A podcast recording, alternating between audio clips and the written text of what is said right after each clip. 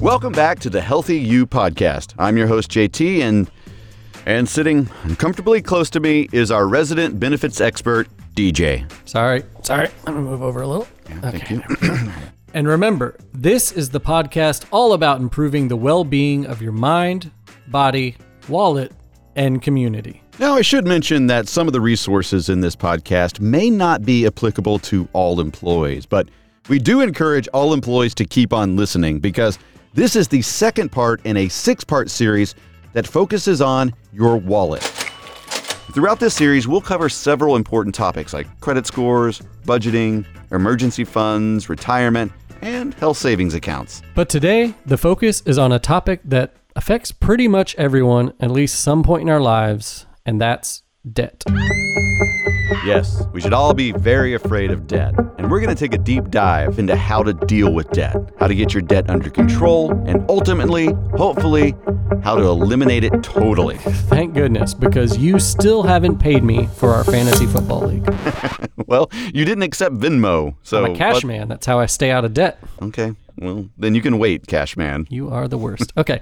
So, the key to paying off your debts is to make a plan. If you have multiple debts, the order in which you tackle them can make a big difference. So, the first thing you need to do is list out all of your debts. And this is all the money you owe, and you put them in order from smallest to largest. And this can include credit card debt, mortgage, student loans, medical bills, car notes. Money you might owe a friend for, say, fantasy football. Well, here's the thing I'm planning on winning next year, so we'll sort it out then. That's Okay. the truth. That's. Okay, okay, okay, okay. All right. So you've done step one. You have all your debts laid out in front of you. Uh, now, what do we do with it, JT? Okay, there are two schools of thought on how to attack debt. Are you ready? All right, so method one is to start with the highest interest debt. Or there's method two, which is to first knock out the debt with the lowest remaining balance. Right. And mathematically speaking, you'd want to start with the highest interest debt since that's the one that is growing the fastest. But when it comes to budgeting and personal finance, things aren't always as black and white as math. Exactly. Chipping away at your highest interest debt, if it's also one of your largest debts, may take years, and you can start to feel like you're not making any progress. And let's face it, we all need some wins to keep us going. Exactly. So we find that starting with your smallest debt can be the best way to go. It can free up some cash flow that you can then use for larger debts, and completely getting rid of one debt payment is a great way to do this.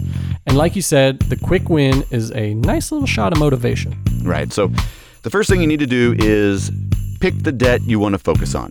And I mean laser focus.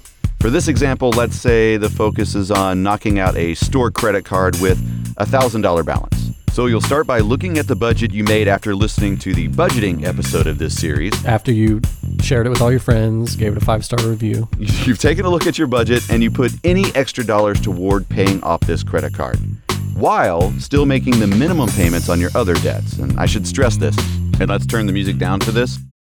Do not stop making the minimum payments on any of your debts. Include those minimum payments in your budget.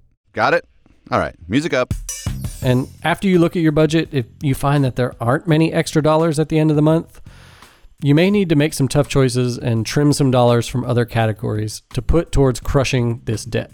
Yeah, and choosing where to cut can be super, super tough. I, I totally get that. I mean, sometimes there are obvious areas like you can cut eating out or going to the movies or DJ, you could cut beanie babies, for example. Hey man, Um, lay off my beanie baby collection, okay? But the tough question is should someone cut down on their retirement contributions to free up money to pay towards debt?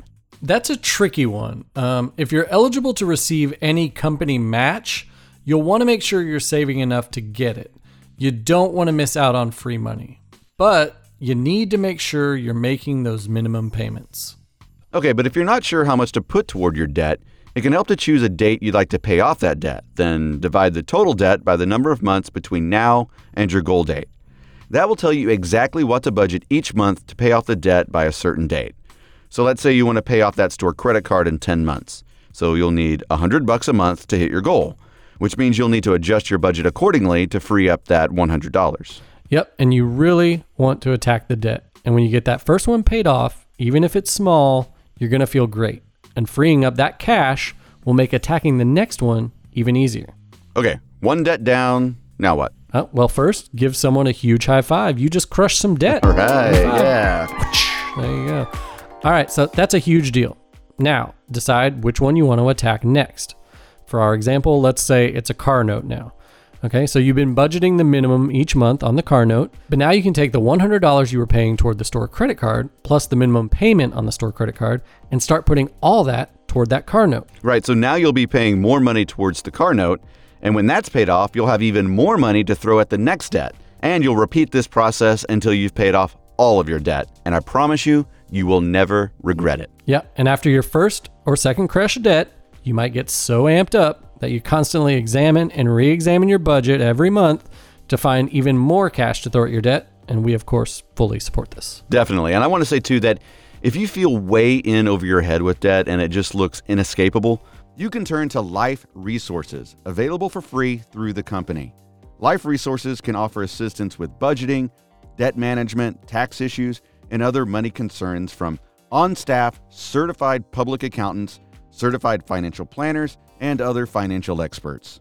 And remember, you can do this. And when you do, it will absolutely change your life. Definitely. Want to find out more tips for keeping your wallet healthy? Check out the Healthy Wallet page at the same place where you found this podcast, rtxhealthyu.com. And be sure to listen to all the other podcasts in this series. Until next time, here's to a healthy you.